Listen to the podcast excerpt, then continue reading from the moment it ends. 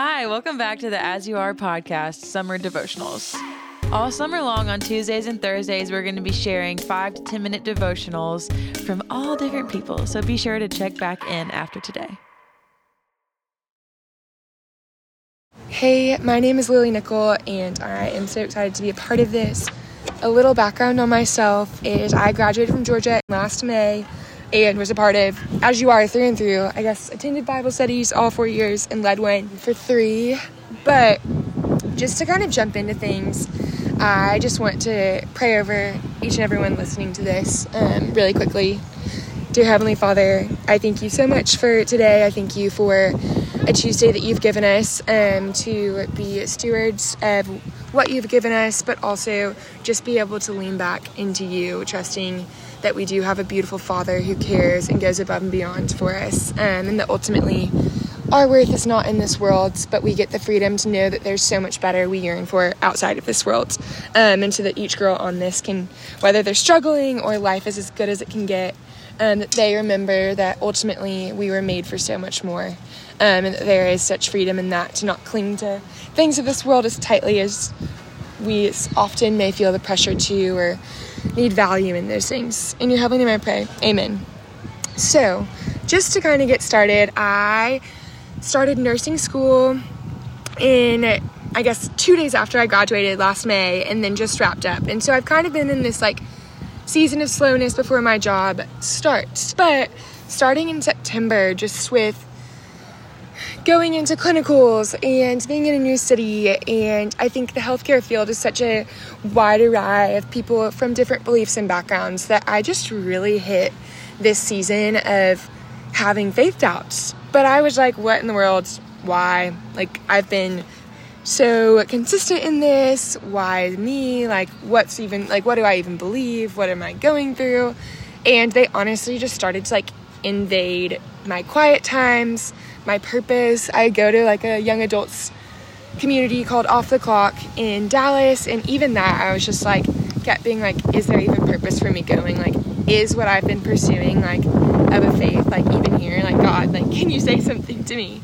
Um, and so it just felt spirit crushing. I'd never, I guess I'd for sure been tested in my faith of just, like, having hard seasons, but never to the point of, like, what do I believe? Um, and it just, like, built up this heaviness. I feel like, yes, the church talks about struggles and stuff, but I just had never been able to, like, talk about my doubts, and I almost was embarrassed by having them. And so I bottled it up because I was like, I don't want to talk with friends about this. I don't want them to have the same doubts. I don't want to weigh people down in the way that I felt so crushed, and I just didn't open up. And so I was honestly going through it. Like, on the outside, I was having so much fun, making new friends, but my spiritual life just felt dark. Like, I don't know if anyone has ever had a moment where they just feel like the Lord is not answering them when they're asking, but that's for sure the state I was in of just, like, so many questions. Like, do I believe because my parents came from a faith?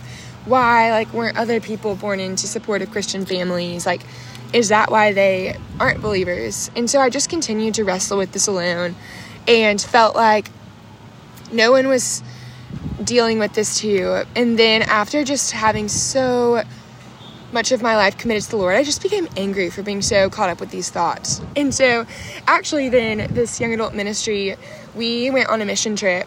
I was just like, God, like, maybe you'll speak to me through this. And I am not saying that you need to go on a mission trip to feel the Lord, but I just want to share a little bit about how I saw the Lord. And I think how tangible that sometimes, like, when you're just seeking him, he, like, will appear, but he sometimes appears in different ways. I think I for sure had prayed for peace, but instead I got to discover the fact that there are also people who struggle with doubt, and that sometimes our doubt is just a good way to lean into the Lord and, like, be reminded that he still loves us even when we, like, aren't even sure what to believe.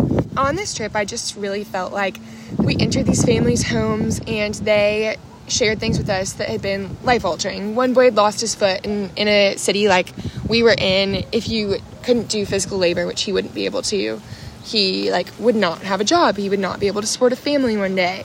And just to see his faith amidst, like, the hopelessness of his situation kind of reminded me of the woman at the well, and that Jesus reminds us and says, everyone who drinks from this water will get thirsty again, but whoever drinks from the water I give to him will become a well of water springing up in him for eternal life. And I just think this paints such a beautiful picture of no matter like how big your doubts are, how wayward you've fallen, like how far you've run from the Lord, or how like angry you are with him, he is still there, so persistently waiting to hold your hand and give you a chance to experience and enjoy this joy that we can all feel. And I just want to encourage each and every one of you listening that our doubts should not be something of shame, and they aren't something to be endured alone. The devil wants us to think that we are all alone, but ultimately just remember that Jesus is waiting at the well. And so I feel like even after like experiencing this, and once I like finally became vulnerable on this trip with what I'd been going through with, I was just amazed to see the community of people who also had faced struggles and hardships. And so I just want anyone to know that if you are struggling with something similar, know that you are not alone. Um, Second Timothy one seven says, God didn't give us a spirit of fear, but one that is powerful, loving, and self-controlled. And I think that just speaks so boldly to the fact that the doubt we face is not from God. So we need to bring those things boldly to God, trusting that he is a good, loving Father, because ultimately there's like no way that we get to escape the hardship of this world. The world tries to offer distractions and places to run and hide and comforts that are ultimately going to be more damaging to our souls. But ultimately, Jesus speaks to us throughout the Bible that he offers equipment. I think even the book of John, if you're interested in reading through it, he reminds us that there's a way of life that he gets to carry us through, a life that he surrendered on the cross so that we know we have a place outside of this world. While we can't escape the pain, we can live at his pace by his side with Jesus doing all the heavy lifting. So I think that no matter what you're going through, no matter how hard life is going for you, I just want you to know that doubts and struggles are real, and they aren't something to be discounted. They're something to ask the Lord what they're showing you through. And I think for me, it was learning to open up and face some struggles in my life that I had tried to press down and suppress, but ultimately to remember that like God wants to hear it all, and to bring it all to him. Don't be fearful, don't protect your prayers, but have your prayers be raw and authentic, because God is a God who wants the gritty. He loves the light and fluffy too, and he wants to hear about your fun, but he is so here for the hard stuff. So no matter what you're going through, know that he is a good, loving Father. Hope everyone has an awesome rest of their weeks.